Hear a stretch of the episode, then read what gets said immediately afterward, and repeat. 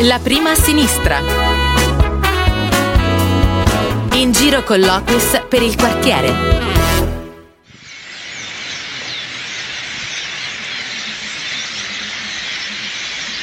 Andre, ma cos'è questo rumore che viene fuori dall'ufficio? Saremmo mica finiti in un film di Hitchcock? Oddio, sai che sembra?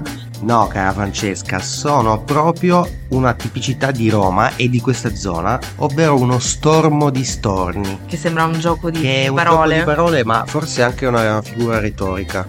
E sono appunto un uccello tipico di Roma in alcuni periodi, soprattutto nelle zone di Roma centrali, perché gli piacciono i posti belli. Come dargli torto. Eh, il centro di Roma proprio gli piace, perché è uno spazio molto aperto, con meno palazzi, e quindi loro possono librarsi e fare queste coreografie. E sopra di noi, tra eh, diciamo Termini e i fori imperiali, loro danno il meglio di, di sé.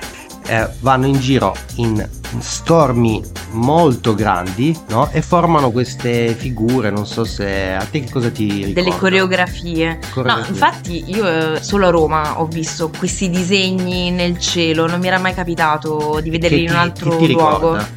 A me, per esempio, ricordano le lampade anni 70. Hai presente quelle che facevano? ah quelle della lava Eh, mi ricordano un po' quelle, quelle cose lì. è vero ma ci sarà un motivo perché questi storni creano queste No. coreografie Senza dubbio lo fanno per una questione estetica, perché sono amanti della- dell'arte. esatto è vero è vero E credo che lo facciano semplicemente perché, essendo molto piccoli, per non cadere in trappola ai predatori, si accodano l'uno all'altro e poi chi è davanti, se cambia direzione, fa cambiare piano piano direzione. sì tipo l'unione fa la forza Esatto. o volemo se bene Esatto, soprattutto sono uccelli migratori, quindi ci sono solo in certi periodi dell'anno. La particolarità è che Roma ne ha milioni perché si sono ambientati bene e tornano tutti gli anni, sono veramente uno spettacolo da vedere, non pensi? Però, però, però, bisogna dire che in realtà c'ha anche un aspetto, diciamo, un po' negativo questa bellezza. Ovvero? Ovvero che è diventato un problema anche per il comune, perché producono fino a 40 grammi di feci al giorno. Quindi fai conto, milioni di uccelli significano tonnellate Di merda. di merda, di, di escrementi sui monumenti, sulla strada, sulle macchine. Vabbè, eh, io volevo essere un po' più poetico. No, però bisogna essere anche nudi e crudi, bisogna dire la Ok. realtà dei fatti. Però io aggiungo invece che questi stormi sono pure stati filmati e fanno parte di una famosa docuserie della BBC che si chiama Planet Earth 2.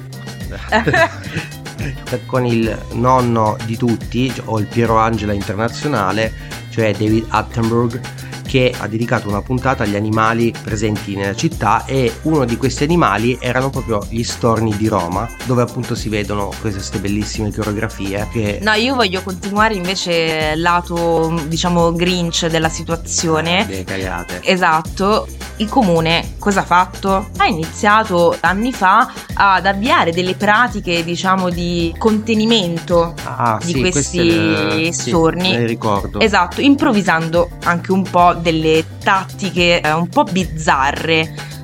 Una fra queste era o frammentare gli storni, quindi spezzettandoli in gruppi più piccoli, quindi Come? meglio gestibili, come? come utilizzando dei megafoni che riproducevano i suoni dei rapaci, dei predatori, così pensando di poterli spaventare e invece no, non, eh, Non funzionò, non funzionò.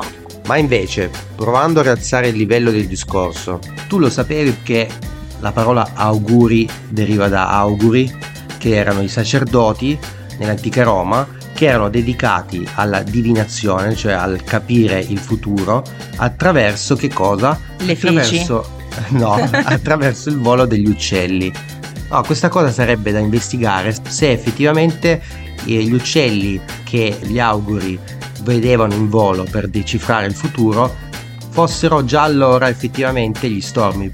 Chi lo sa? Forse ce lo diranno gli auguri stessi. Esatto, alla prossima, Ciao. ciao.